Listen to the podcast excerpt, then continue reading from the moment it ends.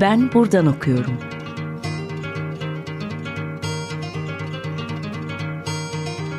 Edebiyat ve başka şeyler.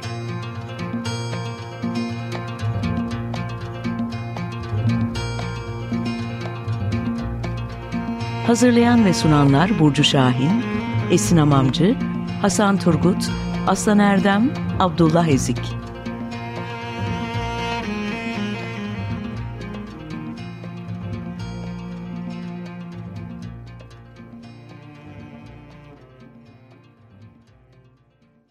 Merhaba, 95.0 Açık Radyo'da Ben Buradan Okuyorum programındasınız. Ben Burcu Şahin. Bugün konuğum Özge Dikmen ile beraberiz. Hoş geldiniz Özge. Merhabalar, hoş bulduk. Özge Dikmen hakkında kısaca bilgi vereyim hemen. Kendisi Cumhuriyet Üniversitesi Türk Dili ve Edebiyatı bölümünden mezun. Aynı üniversitede Adalet Ağoğlu'nun romanlarında sosyal yapı başlıklı teziyle yüksek lisans derecesi aldı. Edebiyat sosyolojisi, edebiyat tarihi ilişkisi, edebiyat ve sinema gibi alanlarda çalışmalarını sürdürüyor ve şu anda da Muzur Üniversitesi Türk Dili ve Edebiyatı bölümünde araştırma görevlisi olarak çalışıyor ve doktora çalışmasına devam ediyor. Kendisini bugün Yalçın Çakmak ile birlikte derlediği ve geçtiğimiz aylarda çıkan Huzursuz Bir Ruhun Panoraması kitabını ve kitaptaki yazısı Yakup Kadri Karaosmanoğlu'nun hikayelerini azınlıklar başlıklı e, yazıyı konuşmak üzere e, ağırlıyoruz. E, kitap Yakup Kadri Karaosmanoğlu'nun Edebiyat ve Düşünce Dünyası alt başlığını taşıyor. Kitaba ulaşanlar görecektir zaten oldukça kapsamlı. Yakup Kadri'nin edebi dünyasının her açıdan aydınlatılmaya çalışıldığı çok kıymetli bir çalışma olmuş. Öncelikle dinleyicilerimize kitabın hazırlanma süreci ve içindekiler hakkında biraz bilgi verebilir miyiz? Kitaba katkı sunanlar kimler ve Yakup Kadri hangi yönleriyle incelendi? Karşımıza nasıl bir Yakup Kadri manzarası çıktı? Merhabalar Burcu Hanım. E, öncelikle beni davet ettiğiniz için çok teşekkür ederim. Yakup Kadri Karaosmanoğlu'nun edebiyat ve düşünce dünyasını aynı tutan Huzursuz Bir Ruhun Panoraması, Yakup Kadri'nin külliyatını da yayınlamış olan iletişim yayınları tarafından yayınlandı. E, bu noktada bu konuda kitap yazma fikrinin değerli Tanıl Bora'dan çıktığını söylemem lazım. E, kitabı Yalçın Çakmak hocamızla hazırladık sizin de söylediğiniz gibi. E, kitapta siyasi kimliğinin yanında edebi eserleriyle de ön plana çıkan Yakup Kadri Karaosmanoğlu'nun romanları, hikayeleri, süreli yayınlarda çıkan siyasi ve edebi yazıları, farklı alanlarda çalışan yazarlarımız tarafından farklı bir bakış açısıyla, farklı bakış açılarıyla inceleniyor. Ee, onun huzursuzluğuna, edebiyatının kaynaklarına, batıya, aşka, inkılaba, savaşa, kadınlara, mekana, dine, millete, siyasete, Atatürk'e bakışına aynalar tutuluyor. 24 makalenin yer aldığı ve Yakup Kadri ile akraba da olan değerli Murat Belge'nin ön sözüyle başlayan kitap, Yakup Kadri Karosmanoğlu'nun geç dönem Osmanlı'dan Cumhuriyet'e uzanan verimli huzursuzluğuna dikkat çekiyor. Yakup Kadri Cumhuriyet döneminin kanonik yazarlarından e, çok yönlü bir aydın ve biz de kitapta onun bu çok yönlülüğünü ortaya koymak amacıyla yola çıktık. E, ki sanırım az çok da bu amaca vasıl olduk. E, Yakup Kadri e, Osmanlı İmparatorluğu'nun son döneminde yaşanan e, toplumsal, siyasal e, ve kültürel gelişmelerin içinde yer aldığı gibi Türkiye Cumhuriyeti'nin kurulmasında da etkili bir isim. Kitapta karşımıza çıkan Yakup Kadri manzarasına gelirsek, Yakup Kadri'nin edebiyatçı kimliği ve aydın kişiliği başlangıçta mistik ve mitolojik bir tasavvurla kırılırken, ilerleyen yıllarda yeni kurulan Cumhuriyet ile ulus devlet inşasına katkı sunan e, ideolojik ve siyasi kimliğinin birlikte anılmasını beraberinde getiriyor. Ki bunda Mustafa Kemal ve çevresiyle olan ilişkileri, milletvekilliği yapması, gazete yazarlığı, diplomatlığı ve dahil olduğu aydın çevre yani kadronun da önemli bir rolü var. Evet aslında bu kitapla alanda büyük bir açığı da kapattınız e, gibi görünüyor. Şimdi yavaş yavaş sizin yazınıza da yaklaşalım istiyorum. Yazıda hikayelerindeki azınlıklar meselesini inceliyorsunuz. E, hatta azınlıklar meselesine de gelmeden önce daha genel bir soruyla e, giriş yapalım. Yakup Kadri dediğimizde aslında akla ilk gelen romancılığı oluyor. Siz hikayeleri üzerinde e, durmayı tercih etmişsiniz. Hatta ben de misal can sıkıntısı konusunda Yakup Kadri'nin tavrı romanlarında ve hikayelerinde farklı. Yani işte kısaca bu konuda hikayelerindeki erkekler ve romanlarındaki kadınlar gibi e, diyerek böyle bir bırakayım. Azınlıklar meselesinde buna benzer bir fark var mı? Hikayeleri ve romanları kıyaslandığında biçimsel özellikler dışında farklılıklarla karşılaşabiliyor muyuz? Yoksa tamamen örtüşen, birbirinin devamı sayılabilecek bir bakış açısı mı kurmuş? Ee, öncelikle söylediğiniz gibi e, eğer bu kitapla alanda büyük bir açıklık kapatabildiysek ne mutlu bize. E, yazıma gelecek olursak e, yazarın hikayelerinde üzerinde durmayı tercih etmemin iki nedeni var aslında. E, bunlardan birincisi bugüne kadar Yakup Kadri'nin edebi yönüyle ilgili e, yapılan kapsamlı çalışmaların genelde onun romanları üzerine inşa edilmiş olması. İkinci neden ise Yakup Kadri'nin 1923-1950 yılları arasında hikaye yazan isimlerden biri olarak hikayelerinde azınlıklara en çok yer veren e, hikayecilerden biri olması. E, Milli Savaş Hikayeleri kitabındaki neredeyse bütün hikayelerinde azınlık karakterlerin yer alması. E, azınlık meselesi üzerinden e, hikaye ve romanları kıyaslandığında ise biçimsel özellikler dışında çok büyük farklılıklarla karşılaştığımızı söyleyemeyiz. Zira hikayelerindeki olumsuz bakış açısı genellikle romanlarında da kendisini hissettirmekte. Romanlarda da tıpkı hikayelerinde olduğu gibi azınlıkların kullanılan e, olumsuz sıfatlardan tutun da koku gibi fiziksel özelliklerine değin olumsuzlanmaları e, söz konusu bir durum. Bu noktada dikkat çeken bir diğer husus da yazarın bazı romanlarında azınlıklarla ilgili olumsuzlayıcı bakışın kadın karakterler üzerinden ortaya konulması e, hatta yazar kim romanlarında azınlıklarla ilgili olumsuzlamayı kişisel boyuttan kurumsal boyuta da taşıyor. E, onların okul, kilise, aile gibi kurumları da olumsuzlanıyor. Yani Yakup Kadri'nin yazın dünyasına baktığımızda aslında hep bir değişim e, içerdiğini görüyoruz ama bunun azınlıklar konusunda değişmemesi de ayrıca tartışılabilir bir mesele gibi görünüyor. Genel olarak hikayeciliğinde ya da romancılığında işte özellikler şunlardır diyerek böyle bir kenara e, çekilmek çok zor Yakup Kadri'nin edebi dünyasına baktığımızda. Belli dönüşüm noktaları ve kırılma anları oluyor. E, bu nedenle de genel hatlarıyla Yakup Kadri hikayeciliği hakkında biraz konuşmak belki e, iyi olabilir bu noktada. Hikayeciliğinin kırılma noktaları var mı? Varsa nerelerde diye bir sorayım. Ee, evet, e, edebiyatın e, hemen her alanında kalem oynatan yazarlardan biri Yakup Kadri, hepimizin bildiği gibi. Roman türünde ortaya koyduğu eserlerle ön plana çıkmış olmakla birlikte hikaye türünde de eserler verir ve bu hikayeler adeta onun romanlarının hazırlayıcısıdır diyebiliriz. E, Karosmanoğlu 85 yıllık hayatında meşrutiyet, mütareke, milli mücadele ve cumhuriyet dönemlerine tanık olur. E, işte mensubu olduğu toplumun yaşadıklarına ve Türk tarihinin en ciddi kırılma noktalarına tanıklık eder. E, ve e, sanatçının edebiyat ve sanat anlayışı da bu kırılma anlarına paralel dönem dönem değişimlere uğrar. E, işte Fecrati mensubu olduğu ilk dönem için e, ferdiyetçi olduğunu söylemek mümkün. E, ancak e, değişimden korkmayan, çok okuyan, çok düşünen e, bir kişiliği var. E, bu nedenle de kendini sabit fikirler e, ve sanat anlayışlarıyla sınırlamamıştır e, asla. E, 1909-1922 yılları arasında yaşadığı değişimlerin izini biz eserler üzerinden de sürebiliyoruz. Bu noktada onun e, hikayeciliğinde iki döneme ayırabiliriz. E, ilk dönemde sanatın şahsi ve muhterem olduğuna inanıyor ve bir fecrati yazarı olarak kaleme aldığı e, Mısır'da geçen çocukluk hatıralarından da izlenimlerine yer verdiği, Servet Fünun zevkini ve anlayışını yansıttığı hikayeler yazıyor. E, aynı zamanda bu hikayelerinde Fransız yazarlarından öğrenmiş olduğu tekniği de e, kullandığını görüyoruz. E, ve ferdiyetçi ailevi konular üzerine e, yoğunlaşıyor. Yazarın sanat anlayışında köklü bir değişmeye yol açan e, siyasi ve toplumsal olaylar e, onun ikinci dönemdeki hikayelerinin konularını da ister istemez değiştiriyor.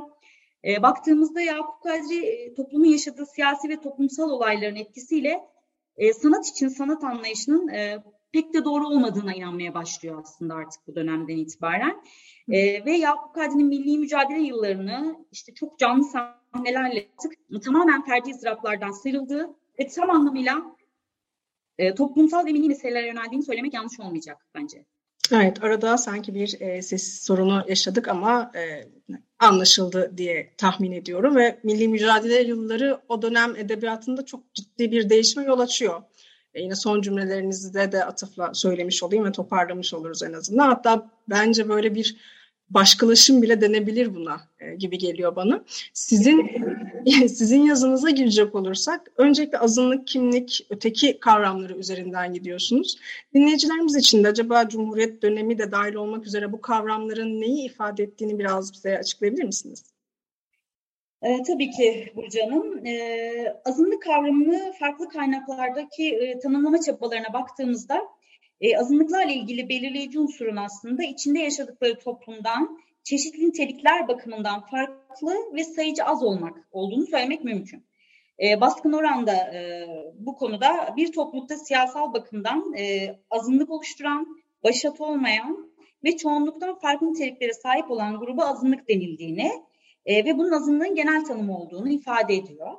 E, azınlık kavramını anlamak noktasında e, tabii kimlik e, konusunda tem öneme sahip.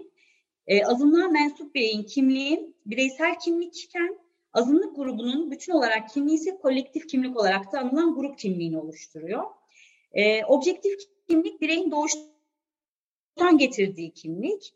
E, buna karşılık subjektif kimlik bireyin kendi tercihleri doğrultusunda belirlediği bir kimlik. E, esas olarak bireyin içinde doğduğu grubun e, kimliğine de biz alt kimlik diyoruz ve bu bizim için objektif kimliğe denk geliyor.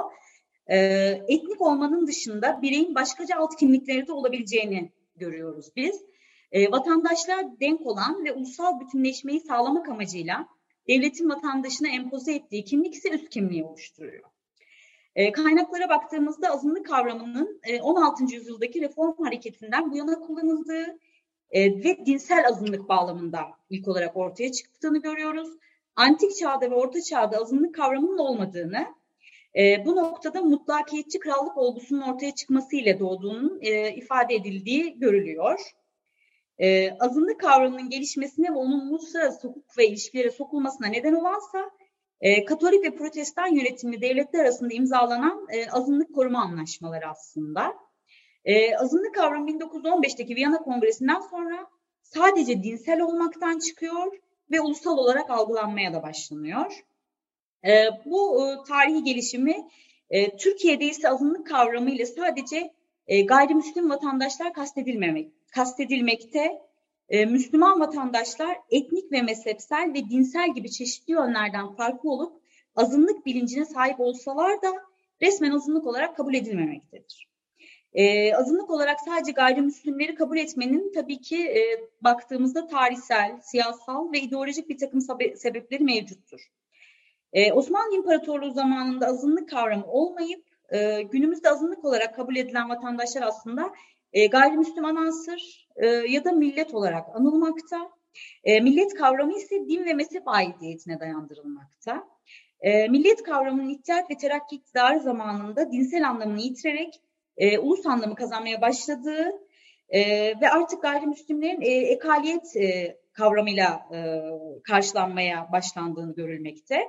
E, Kurtuluş Savaşı'nın başlamasıyla ise e, gayrimüslimlerden artık net olarak azınlık olarak bahsedilmeye başlanır.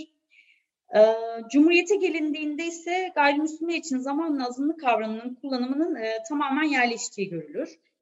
Ee, Birinci Dünya Savaşı sonrasında yapılan bütün e, azınlık koruma anlaşmalarında soy, dil, din azınlıkları ifadesi ölçütken e, Lozon'da bu ifadenin gayrimüslim kavramıyla değiştiği görülmekte olup e, bu noktada Türkiye'nin Lozon'a göre sadece gayrimüslimleri azınlık sayması hukuken doğrudur.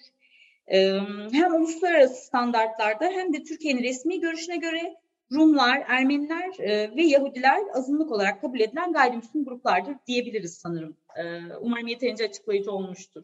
Yakup Kadri'nin hikayeleri söz konusu bugün ve e, aslında hikayelerinden bahsettiğimiz için de elbette milli mücadele dönemindeki azınlıkları konuşmak zorunda kalıyoruz biraz da.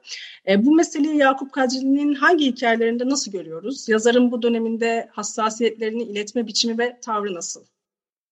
Evet, Yunan işgalinin Yunan işgalinden kurtuluşundan sonra İzmir'e giden Yakup Kadri Yunanlıların gerek işgal süresince gerekse geri çekilme esnasında Batı Anadolu'da yaptıkları tahribatı gözlemlemek amacıyla Tetkiki Mezalim Komisyonu'nda görev alır. Ve heyetle memlekete dolaşırken azınlıkların ve Türk halkının içinde bulunduğu durumu yakından görür. İşte halkın çektiği acılara bu geziler sırasında tanık olur e, bazı hikayelerin malzemesini toplumun yaşadığı bu siyasi ve sosyal olaylarla e, ilişkin gözlemlerine dayandırdığını gördüğümüz Yakup Kadri bu malzemeyi kendi hayal gücüyle de yoğurur e, ve kurgusunu oluşturur açıkçası e, ve bu şekilde okuyucunun dikkatine sunar. E, milli mücadele yıllarında ve sonrasında Türk halkının yaşadıklarını konu edindiği hikayelerinde çekilen acılara ve maruz kalınan zulümlere e, değinen yazar e, bu noktada tabii azınlıkların e, içinde bulunduğu duruma da hikayelerinde yer verir. E, bu hikayelerinde kahramanların çoğunu aslında Türkler e, oluşturur E, ancak bunun yanında e, azınlıklara da yaptığı gözlemlerden hareketle e, yaşanılan o e, sürecin siyasi ve sosyal durumuna göre roller biçtiğini söylemek mümkün. E, Osmanlı İmparatorluğu'nun e, en büyük gayrimüslim azınlığını e, aslında teşkil etmekte olan Rumlar, e, Yakup Kadri'nin e, hikayelerinde olumsuz bir bakış açısıyla kendilerine yer bulurlar. E, hikayelerde genellikle e, Yunanlılarla özdeşleştirilirler e, ve bu yaklaşımla ele alınırlar. E, bu nedenle de e, işbirlikçi gözüyle e, nitelendirilirler. E, ve bu bakış açısından onların Türklere karşı olan tavırları ile e, milli mücadele esnasında ve sonrasında yaptıkları etkilidir e, diyebiliriz.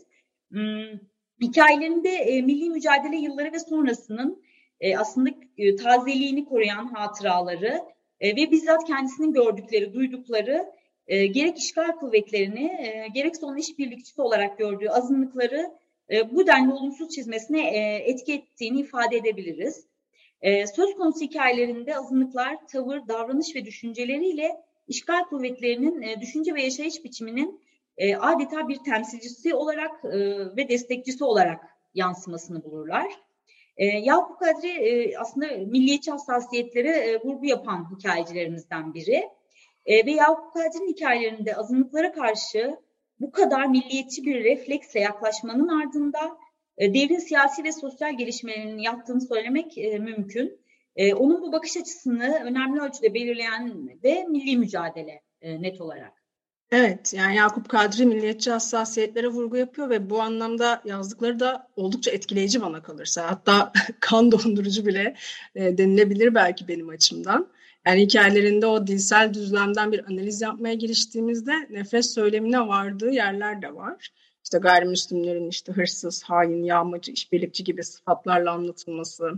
E, hatta e, Rumları bir hikayesinde filoksere değil mi, mikrobuna benzetiyordu. E, bu tavrıyla tabii hemen Ömer Seyfettin'i de hatırlatıyor. Onda da özellikle ötekini düşman ilan eden bakış, varlığını bir düşman karşısında e, inşa etmeye çalışmak, hatta düşman yaratmadan var olamama, üstüne üstlük bunu yüksek sesle dile getirdiklerinde ise böyle bir varlıklarına tamamlıyorlarmış gibi hissetmeleri durumu var.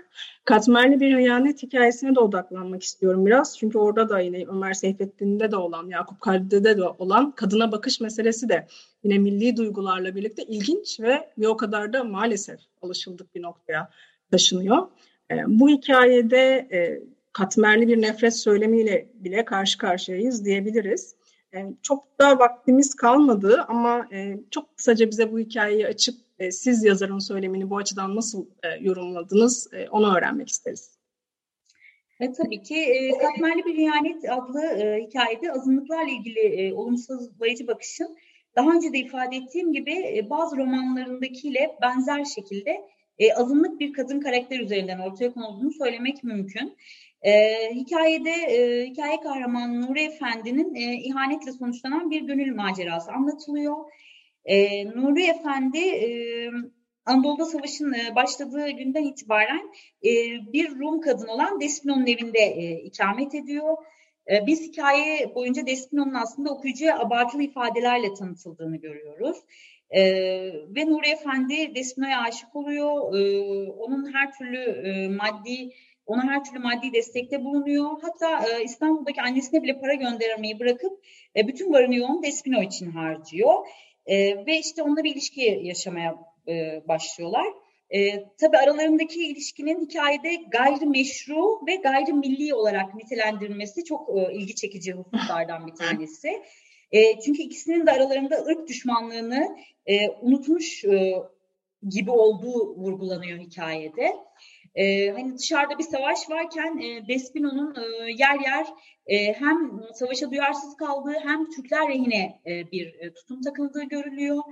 E, bu durum ta ki e, şehir işgal edilene kadar e, sürüyor. E, şehir işgal edildiği süreçte e, işte çalıştığı hastanede nöbetçi kalmak e, durumunda kalan Nuri Efendi e, işte Espino'dan uzak e, da kalıyor. E, ve bu uzaklığa daha fazla dayanamayarak işte işgalin üçüncü gün akşamı e, Despino'yu görmek için evine gittiğinde e, içeriden erkekli kadınla konuşma sesleri duyuyor ve eve girmek istiyor. E, ancak kendisini soğuk bir şekilde karşılayan Despino e, onu kovuyor. Ee, şimdi baktığımızda işgal öncesinde e, Nuri Efendi'ye düşkünlüğü ve Türk lehine olan tutumuyla e, bir Despino varken işgalle birlikte e, bu bakışı tamamen ortadan kalkan bir Despino'yla karşılaşıyoruz. İşgal kuvvetlerinin destekçisi ve işbirlikçisi konumuna geçmiş şekilde çiziliyor hikayede Despino. Ve bu geçiş çok kolay olmuş gibi yansıtılıyor. Ahlaki açıdan düşkün bir kadın olarak resmedilen Despino e, diğer hikayelerde çizilen azınlık imajına e, uygun olarak e, davranmış oluyor e, ve tam olarak işbirlikçi bir hain olarak yansıtılıyor bu hikayede de. E, işgalden e, önce beraber olduğu Nuri Efendi'yi şartlar değişince e, hemen aldatabilen Despino'nun bu denli e, 200 şekilde çizilmesi de e, bence e, o dönemdeki azınlık kadınlara olumsuz yaklaşan bakış açısının vücut bulmuş hali gibi adeta. E, bu noktada ben iki hususa daha dikkat çekmek istiyorum açıkçası. E, Cumhuriyet döneminde kaleme alınan birçok hikayede aslında tıpkı bu hikayede olduğu gibi genellikle azınlıklar, e, özellikle de Rum azınlık kadınlar e, ahlaki açıdan düşkün ve işbirlikçi olarak e, çizildiğini görebiliyoruz. Bu durumun tabii yazarların durdukları noktadan taraflı bakış açılarının ürünü olduğunu ifade etmek sanırım yanlış olmayacaktır. E, ayrıca hikayede Despino ile kurduğu ilişki ve yaptıkları nedeniyle Nuri Efendi de e, üstü kapalı şekilde eleştirilmekte ve hikayenin sonunda kurduğu gayrimilli, e, tırnak içinde söylüyorum hikayede bu şekilde nitelendirildiği için, e, o ilişki yüzünden e, bir nevi cezalandırılmakta aslında Despino tarafından kovularak. Evet, çok ilginç bir yazar gerçekten. Kitaba ulaşanlar da birçok yönüyle karşılaşacaktır e, yazarın. Ama benim için e, Yakup Kadri'nin de özellikle vurgulanması gereken bir yanı var. Prus çevirmeni olduğu. E, çünkü bu onun dünya ve edebiyatı algılama biçimini de etkiliyor. E, ve bizlerin de bir fikir sahibi olmamızı sağlıyor aslında. Hatta e, Murat Belge'nin ön sözünden de bunu okuyoruz. Kendisi de Proust gibi bir yazar olmak istediğini ancak koşulların onu Balzac gibi bir yazar yaptığını söylüyor. E, koşullar el, elbette çok etkili. E, ancak neredeyse aynı koşullardan çıkan benzer yıkıntılar arasında kalan e, başka yazarlarda her zaman bu söylem biçimine rastlayamayabiliyoruz. Bir iki dakikamız kaldı ama koşullar haricinde Yakup Kadri'nin milliyetçiliğini başka bir yerden yorumlamak da mümkün mü acaba diye bir sormak istiyorum. Hmm. Şimdi 1914'ten itibaren Türk toplumunun içinde bulunduğu durum dönemin diğer sanatçılarını ve edebiyatçılarını etkilediği gibi tabii Yakup Kadri'yi de toplum için yazan bir yazar olmaya e, ittiğini söyleyebiliriz e, sanırım. Yaşanan savaşlar e, ve Balkanların Osmanlı İmparatorluğu'ndan ayrılışıyla gelişen Türk milliyetçiliği kaçınılmaz şekilde onu da etkisi altına almaya başlıyor. E, ayrıca Fransız yazar Maurice Barres ve Ziya Gökalp gibi yazarların etkisiyle de bir değişim yaşıyor Yakup Kadri. E, Barres'in milliyetçilik ve vatan sevdası gibi içeriklerinden etkileniyor. E, Murat Belge de Cumhuriyet ideolojisinin temel direğinin Türk milliyetçiliği, bunun e, babasının da her şeyden önce Ziya Gökalp olduğunu söylüyor ve Ziya Gökalp'in e, Yakup Kadri'nin e, kuşağı üzerindeki etkisine de vurgu yapıyor zaten. E, Birinci Dünya Savaşı'nın en çetin döneminde Yakup Kadri'nin yakalandığı hastalık e, yüzünden 3 yıl boyunca tedavi için İsviçre'de e, kaldığını görüyoruz. E, bu zorunlu seyahat onun hayatında önemli değişikliklere yol açıyor. E, işte bu yıllar Yakup Kadri'nin e, daha toplumcu anlayışa kaydığı, millet olgusuna sarıldığı ve millet e, milli reflekslerinin olabildiğince güçlendiği bir dönem oluyor aslında. 1914 yılından itibaren ülkenin karşılaştığı ağır sorunlar onu propagandacı olmaya yöneltir demek. E, ve onda başlayan bu duyarlılığı aslında Balkanlardaki Türk düşmanlığına şahit olan Ömer Seyfettin'inkine benzetmek yanlış olmayacak sanırım bu noktada. Tedavisi sonrası döndüğünde de ülke artık işgal altında. E, iş başındaki hükümet işgal karşısında e, yılgın durumda. E, bu durumu gören Yakup Kadri İktam Gazetesi'nde e, Anadolu'da başlayan mücadeleyi destekleyen yazılar e, yazmaya başlıyor. İlerleyen süreçte Ankara'ya gidiyor ve ona göre o tarihte Ankara Türk milliyetçilerinin e, hükümet merkezi e, ve Ankara'da gittikçe kabaran bir milli ruhla karşılaştığı, karşılaştığını ifade ediyor. Ve milli mücadele onun hayatında gerçekten e, milliyetçilik noktasında önemli bir dönüm noktası diyebiliriz. E, tabii edebiyat anlayışı da bu durumu paralel olarak değişiyor e, Türklerin yeniden doğuşu olarak yorumladığı milli mücadeleye hatta bir tür Ergenekon destanı olarak bakıyor. Ve bu noktadan sonra milliyetçilik yazarın eserlerinde açık bir şekilde görünür hale geliyor diyebiliriz sanırım. Evet, koşullar, okumalar, çevre gibi aslında birçok şeyin etkisi altında. E, programımızın da sonuna geldik. Yani Yakup Kadri gibi bu kısa sürede tüm yönleriyle konuşmak elbette imkansız. Fakat hikayeler üzerinden azınlıklara bakış açısını tartışmaya açmak için de bir adım attık sanıyorum. Bugün bizimle olduğunuz için çok teşekkür ediyorum Özge. Ben çok teşekkür ediyorum Burcu. Sevgili Açık Radyo dinleyicileri, ben buradan okuyorum programında. Bugün Özge Dikmen ile Yakup Kadri'nin hikayelerinde azınlık meselesine odaklandık. Bir sonraki programda görüşmek üzere, hoşçakalın.